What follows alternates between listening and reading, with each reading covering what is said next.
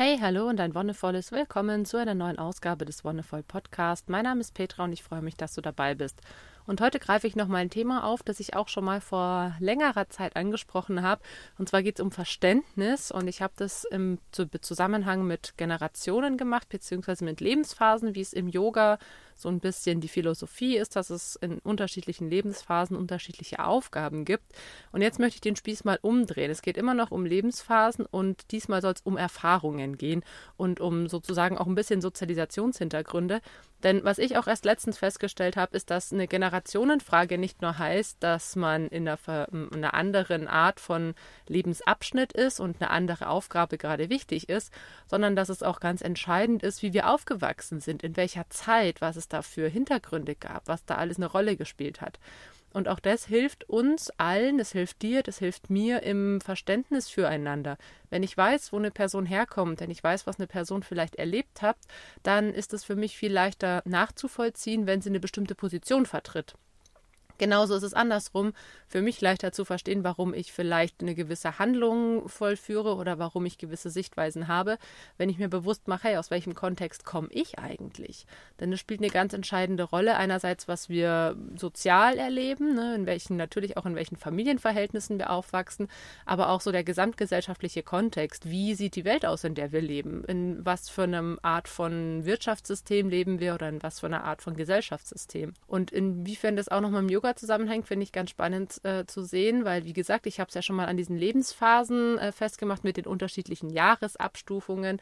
Aber auch im Yoga gibt es die These, dass deine Seele, dein, dein Geist und dein Körper, dass diese Dreieinigkeit in eine Zeit geboren wird, die für sie ja angemessen ist, beziehungsweise du wirst in eine Zeit geboren oder die Seele sucht sich den Zeitpunkt des Geborenwerdens aus, zu dem sie denkt, dass es jetzt günstig ist, in Anführungszeichen. Jetzt kannst du dich natürlich fragen, oh Gott, ja, aber warum suchen sich dann manche Seelen aus, irgendwie im Krieg geboren zu werden? Das hat aus einem yogischen Gesichtspunkt heraus was mit der Lebensaufgabe, mit dem Dharma zu tun. Manche Seelen möchten auch diese Erfahrung genau machen. Vielleicht hatten die bisher nur super geile, super schöne Lebenserfahrungen und können vielleicht auch das Leid auf der Erde gar nicht verstehen oder das Leid anderen andere Menschen ihnen herantragen. Und deswegen müssen sie vielleicht mal selber diese Erfahrung gemacht haben. Das klingt immer hart. Ich habe es auch schon in anderen Folgen angesprochen, dass das was ist, was so in der westlichen Tradition oder in westlichen ja, Theorien nicht wirklich zu verstehen ist, weil wir immer nach dem größtmöglichen Glück streben und Leid hat in unserer Gesellschaft nichts verloren. Über das Thema Leid und so weiter werde ich auch noch mal eine eigene Folge machen, aber heute geht es eben konkret darum, was der Zeitpunkt und die Umstände unserer Geburt eigentlich mit unserem Leben anstellen und wie wir das für uns aber nutzen können, dass du mit all den anderen Menschen, mit denen du in Kontakt trittst, einen bisschen leichteren Weg hast, ein bisschen bessere Kommunikation findest, vielleicht auch einen leichteren Umgang findest und vor allem mehr Verständnis aufbringst. Denn das erleichtert, finde ich, das ganze Leben. Wenn du weißt, was du für Leute um dich hast und wenn du weißt, wie du mit denen umgehen kannst, dann bist du auf jeden Fall um einiges entspannter und bist auf jeden Fall im Umgang mit den Menschen auch ausgeglichener und zufriedener. Warum genau jetzt dieses Thema? Ich habe es schon länger auf meiner Liste, aber es gab natürlich auch bei mir in meinem Leben gerade wieder einen entscheidenden Augenblick, warum es jetzt so aktuell bei mir geworden ist. Ich habe ein längeres Gespräch mit meinen Eltern geführt. Es, geht da, es ging darum, dass wir ja diese Reise schon jetzt seit längerem geplant hatten, dass wir gesagt haben, okay, wir wollen die Elternzeit nutzen und lange unterwegs sein. Wir wollen das Haus oder das, die Wohnung, wo wir zur Miete sind, aufgeben und den ganzen Schmarrn, den wir nicht mehr brauchen, verkaufen. Und lange habe ich mich selber auch gar nicht wirklich getraut, es meinen Eltern zu sagen, weil ich so den Eindruck hatte, okay, da müsste ich mich irgendwie rechtfertigen und ich weiß nicht, ob sie das gut heißen. Und als ich es dann endlich gemacht habe, war es schon so, dass es natürlich große Fragezeichen bei meinen Eltern gab. Und jetzt muss man eben dazu sagen, dass das eben eine ganz andere Generation ist. Und ähm, am Beispiel meiner Eltern finde ich das ganz spannend zu sehen. Die sind in den 50ern geboren, sprich, die waren Nachkriegskinder und sind halt wirklich einerseits in dieser Phase vom wirtschaftlichen Aufschwung groß geworden. Gleichzeitig hatten die aber auch ein unglaubliches Problem mit der Leistungsgesellschaft. Also Problem wirklich in dem Sinne, dass denen eingetrichtert wurde, Leistung, Leistung, Leistung, höher, schneller, besser. Wir werden nur was, wenn wir uns den Arsch abarbeiten. Und tatsächlich hat es bis heute nachgewirkt. Also die haben immer noch, meine Mom nicht mehr ganz 40 Stunden, aber mein Papa nach wie vor 40 Stunden Wochen, die sie arbeiten. Die arbeiten auch bis zum Renteneintrittsalter höchstwahrscheinlich, außer sie verzichten eben auf einen größeren Betrag von Geld, den sie halt dann einsparen müssten. Ich weiß nicht genau, wie das bei deren Generation ist, aber ich glaube mit 67 oder sowas müssten die noch arbeiten. Und alles, was man eben vorher geht, wird von der Rente abgezogen. Aber es, ist so, es kommt ja eigentlich sowieso nicht in Frage, weil man arbeitet ja schließlich auch für die Gesellschaft und äh, man zahlt ja auch in die Rentenkassen ein und äh, dann kann man dann später selber davon profitieren. Und es ist eben dieses ganz, ganz, ganz krasse Leistungsdenken, was in dieser Generation einfach so, so hochgehalten wurde. Da wurde wirklich eine ganze Generation mit ja, großgezogen. Gleichzeitig hat diese Generation, dadurch, dass es die Nachkriegsgeneration war, extreme Probleme mit pädagogischen Ansätzen, die eher freier sind, sage ich mal, die ein bisschen liberaler, alternativer sind weil tatsächlich von ähm, deren Elterngeneration, ne, wenn man sich dann so anschaut, okay, die, die so in den 30er, 40er Jahren geboren sind, die haben halt unglaublich viel noch von der Nazi-Pädagogik abbekommen, entweder direkt oder auch indirekt. Und es gab natürlich schon reformpädagogische Ansätze auch, die aber bei Weitem noch nicht so verbreitet waren wie heute. Und es gibt sehr, sehr, sehr viele Bücher aus der Zeit, die nicht offenkundig nationalsozialistisch waren, aber es gab natürlich auch Erziehungsratgeber, die heute mit sehr großen, naja, wie soll ich sagen, Entsetzen vielleicht gelesen werden können. Aber es, sich, es, haben sich einige Theorien auch tatsächlich noch bis in die heutige Zeit gehalten, gerade beim Thema Schlafen. Also ich glaube, dieses Buch ähm, Jedes Kind kann schlafen lernen ist immer noch eins der bestverkauftesten, wie man so schön sagt, ähm, Schlaflernbücher in Anführungszeichen auf dem Markt, wobei bekanntermaßen dieses, das, dieses System darauf beruht, dass man äh, Kinder verwahrlosen lässt in einer gewissen Maße. Ne? Wenn du das Kind schreien lässt, also es geht darum, Kinder schreien zu lassen und dieses Schreien lassen, dieser Grundgedanke des Schreienlassens ist einfach auch aus der schwarzen Pädagogik noch abgeleitet und dass man das eben für gewisse Zwecke nutzt oder dass man Kinder den Willen sozusagen bricht oder sowas. Und ganz spannend finde ich halt, dass dadurch, dass ähm, meine Eltern eben el wiederum Eltern hatten, die mit dieser Pädagogik groß geworden sind. Und ich meine, mein Opa war auch in der Hitlerjugend, das muss man nicht verschweigen, das war halt damals einfach so. Und der hat sich diesem ganzen System natürlich auch nicht verwehrt. Die waren jetzt auch keine krassen Befürworter, aber sie sind halt so mitgelaufen, wie es viele getan haben. Und letztendlich, wenn du einmal in diesem System drin bist und von vornherein indoktriniert wirst, dann ist das was, was für dich auch ganz normal ist. Und so ist es ja mit allem, mit jeder Weltanschauung, die wir haben, wenn wir sie einmal wirklich für uns akzeptiert haben, dann ist es auch ganz schwer, die Menschen davon wieder abzubringen, weil je mehr du dich damit auseinandersetzt, desto realer wird es für dich auch und desto realer erscheint dir das, äh, dieses ganze System oder dieser ganze Glaube. Und irgendwann ist es eben dann nicht mehr eine Weltanschauung, sondern wirklich eine Lebenseinstellung. Ganz spannend ist das zu sehen, wie sich das auch über die Generationen hinfort trägt. So gewisse Muster oder gewisse hm, ja, Schemata, die vielleicht ganz unterbewusst einfach verinnerlicht werden. Weil das ist ja das Krasse. Meine Eltern haben sich da natürlich ganz bewusst auch mit, mit ihrer Elterngeneration auseinandergesetzt und auch das Thema Krieg wurde natürlich bei denen aufgearbeitet aber du hast trotzdem ganz, ganz tief sitzende Verhaltensmuster oder ganz tief sitzende Erinnerungen auch unterbewusst, die du irgendwann mal abspielst. Und das merkt man gerade im Umgang mit Kindern, finde ich, ganz stark, wenn du eigentlich einen, ich sag mal, liberalen, alternativen Erziehungsstil hast und dann kommst du irgendwann aus deiner Komfortzone raus, du merkst, du wirst wütend und sagst oder tust Sachen, die du eigentlich gar nicht von dir erwarten würdest dann fällst du in was zurück, was du vielleicht von deinen Eltern mitbekommen hast. Und das vielleicht ganz, wie gesagt, ganz unbewusst, ohne dass du das wirklich checkst, was da passiert. Du kannst danach darüber nachdenken, wow, okay, was habe ich hier gerade gesagt oder getan und woher kommt denn das eigentlich? Und ich meine, gerade in den ersten drei, vier, fünf Jahren, die so entscheidend für unser Leben sind, da fangen wir unglaublich viel auf. Wir nehmen unser Verhalten als Kinder nicht mehr wahr. Wir erinnern uns nicht daran. Aber wir erinnern uns ganz unterbewusst an das Verhalten unserer Eltern, was uns vorgelebt wurde das, was wir auch gesellschaftlich gesehen und mitbekommen haben, das geht ja von, von Geburt bis, bis du stirbst, wird es fließt dich in dich ein. Und du siehst Dinge, du hörst Dinge und gerade als Kind nimmst du Dinge einfach noch für wahr. Du akzeptierst Dinge, die im Elternhaus passieren. Gerade wenn du jung bist, ist ja das Elternhaus so die, die eine heile Welt, sag ich mal, die du hast. Später, wenn dann Schule und sowas dazukommt, da erweitert sich das Feld wieder aber ganz viel auch der Umgang, wie Eltern miteinander sind oder wie Eltern eben mit Kindern umgehen, vielleicht auch mit Geschwisterkindern. Das sind Sachen, die sich ganz, ganz tief unten in dein Gedächtnis eingraben und die irgendwann irgendwie wieder rauskommen können. Und es ist halt ganz spannend zu sehen, dass das auch nachwirkt, dass sowas natürlich auch bis in zwei, drei, vier Generationen nach der eigentlich Betroffenen immer noch nachweisbar ist. Also das ist ganz spannend, auch äh, Forscherinnen und Forscher, die sich mit dem Thema Trauma beschäftigen. Da gibt es verschiedene Studien zu, die zeigen, dass so Traumaerfahrungen tatsächlich über Generationen hinweggetragen werden wenn man es eben auch vor allem nicht aufarbeitet, dann ist das was unter- und unbewusstes, das dann immer wieder in gewissen Situationen hochkommen kann. Und solange es nicht verarbeitet wird, ist es, kann es ein Problem sein. Okay, das heißt, es gibt verschiedene gesellschaftliche Umstände, wie zum Beispiel Krieg oder auch Fluchterfahrung, wie auch sowas wie Trauma, aber auch sowas Positives zum Beispiel eben oder vermeintlich Positives wie das Wirtschaftswunder oder wie Zeiten von Frieden und äh, Geborgenheit. Ist auch ganz spannend, wenn man sich so eben die Generationen anschaut, die dann so in den 60er, 70ern groß geworden ist und geboren wurde, die so ein bisschen mit diesem ganzen Hippie-Kult in Anführungszeichen groß geworden ist.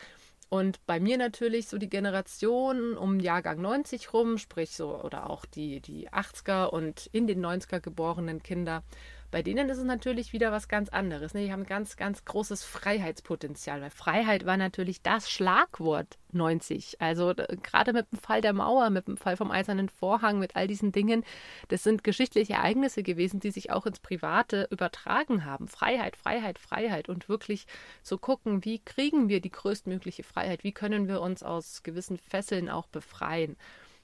Und da ist tatsächlich ganz spannend zu sehen, wie sich das äh, fortentwickelt hat. Also auch wie sich so ein Freiheitsgedanke natürlich weiterspinnt. Dass jetzt die Generation eben, jetzt sind wir äh, 25, 30, 35 Jahre alt und wie definieren wir Freiheit jetzt? Was hat es mit uns gemacht? Wie ist das äh, in unser Leben mit eingeflossen? Das ist natürlich auch total unterschiedlich. Und für uns ist es jetzt gerade so spannend zu sehen, dass ich eben mit meinen Eltern in diesen krassen Konflikt gekommen bin oder gewisserweise krasser Konflikt, dass ich eben diesen Freiheitsfokus habe. Ich möchte einfach mein Leben genießen. Ich möchte mit dem Bus rumfahren und die Welt sehen und sie mit einem eher größeren sicherheits- und leistungsorientierten Denken, okay, nee, man muss doch arbeiten, man muss doch Geld verdienen und äh, man braucht doch irgendwie ein Haus, äh, in dem man leben kann und eine sichere Basis sozusagen. Und das geht halt manchmal nicht zusammen. Und das ist das Entscheidende, dass man guckt, okay, wo liegen meine eigenen Bedürfnisse und was ist das, was mir wichtig ist, womit bin ich groß geworden, was ist, was ist das, so die Essenz meines Lebens in Anführungszeichen und gleichzeitig aber auch zu akzeptieren, hey, da gibt es Menschen, die anders sind und es können sogar die eigenen Eltern sein. Und vielleicht ist es auch das Spannende zu sehen, dass es gerade innerhalb von einer Generation auch einen starken Umbruch geben kann. Dass es bei meinen Eltern noch dieses krasse leistungs- und wirtschaftsorientierte Denken war, und sogar ein bisschen dieses Denken von wegen eigenen Bedürfnisse hinten anzustellen und bei uns ganz, ganz, ganz krass die eigenen Bedürfnisse wieder im Vordergrund stehen. Und das ist ja das Spannende, dass ich mich ja auch ganz viel, auch gerade im Studium, mit dem Wirtschaftssystem auseinandergesetzt habe, in verschiedene soziologische Theorien zum Thema Klasse und so weiter durchgearbeitet habe. Und äh, gerade Kapitalismuskritik ist halt was, was mich schon von vornherein irgendwie total angesprochen hat. Und vielleicht auch gerade deswegen, weil ich gesehen habe, wie dieser bekackte Kapitalismus auch meine Eltern ein Stück weit kaputt gemacht hat. Also wie die sich den Arsch abgearbeitet haben dafür, dass sie in einem Haus leben, das jetzt viel zu groß für sie ist und tatsächlich tendenziell in, in vielen Bereichen einfach dieser ja, Werbung, Marketing und dieser Kapitalismusstrategie auch ein bisschen verfallen. Also von wegen kauf dir dein Glück und so weiter. Das sind halt Sachen, die, die habe ich gesehen, die habe ich einfach schon als Kind mitbekommen, wie sowas Menschen auch ein Stück weit kaputt machen kann. Und deswegen, glaube ich, bin ich dafür so empfänglich gewesen, auch für sowas wie Kapitalismuskritik und eben auch für sowas wie alternative Ansichten und auch sowas wie eben nicht nur das Westliche. Also auch das ist was, wo ich mir gedacht habe, hm, ich habe gesehen, wie meine Eltern ab und zu krank waren oder über Schmerzen geplagt haben und eben immer nur die Symptome bekämpft haben, ohne auf die Ursachen zu schauen und dann immer weitergemacht haben und immer weitergemacht haben. Wo für mich irgendwann klar war, nee, das ist, das kann doch nicht die Lösung sein. Und wo für mich auch irgendwann klar war, ey, es muss doch noch mehr geben als das, was uns jeden Tag irgendwie in der Werbung oder sonst wo vorgelebt wird. Es, es, es gibt ja noch so viele andere Gesellschaftsformen und so viele andere Philosophien, die sich auch mit solchen Themen auseinandersetzen. Wie können wir Menschen gut zusammenleben und wie können wir gut für uns selbst sorgen? Und da finde ich halt gerade das Yogische so spannend, dass es da Ansätze gibt oder auch andere fernöstliche Theorien und Traditionen, die halt einfach einen ganzheitlichen Blick auf den Körper und auf die Welt haben. Wenn du also mit Menschen aus einer anderen Generation zusammenkommst, dann ist das das eine, dass natürlich ganz, ganz, ganz andere Sozialisationshintergründe bestehen, also wie die Menschen groß geworden sind, wie sie zum Beispiel auch in welcher Form von Schule sie waren oder in welcher Form von Betreuung überhaupt und wie viel die Eltern natürlich auch zu Hause waren und so weiter. Aber eben auch das gesamtgesellschaftliche Umfeld, wie waren so die Tendenzen, war es eher eine ruhige Zeit, war es eine turbulente Zeit, was auch immer. Aber das Gleiche kann auch bei Menschen deiner eigenen Generation auftreten, wenn die einfach aus einer zum Beispiel einem ganz anderen Kulturkreis kommen oder wenn die vielleicht äh, im gleichen Kulturkreis groß geworden sind, aber eben mit ganz, ganz anderen Werten erzogen wurden.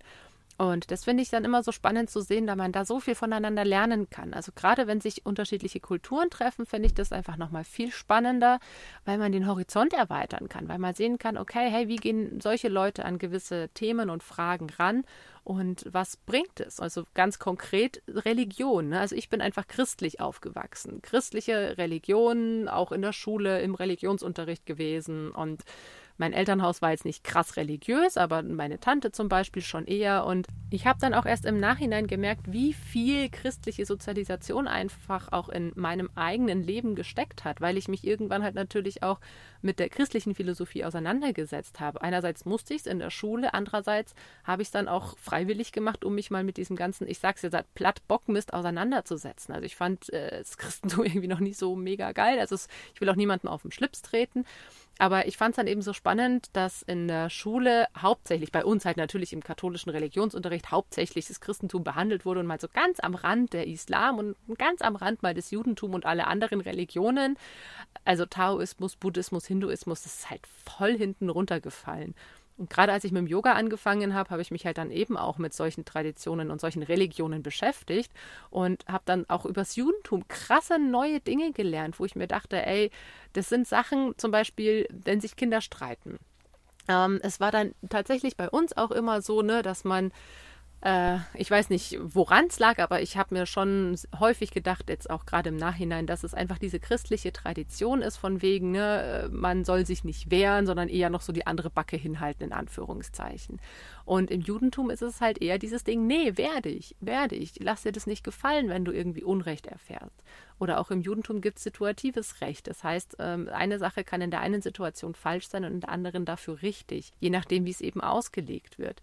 Und im Judentum ist es auch viel weniger diese Opferhaltung. Ne? Also es, ich meine, Christentum ist halt ganz viel Opfer, Opfer, Opfer. Also ohne jetzt dieses Wort, dieses Wort ist leider total belegt in unserer Gesellschaft. Aber Jesus hat sich für uns geopfert und es geht immer darum, irgendwie ein Opfer zu bringen und auch mit verschiedenen Opfergeschichten in der Bibel und auch die Vertreibung aus dem Paradies und so weiter.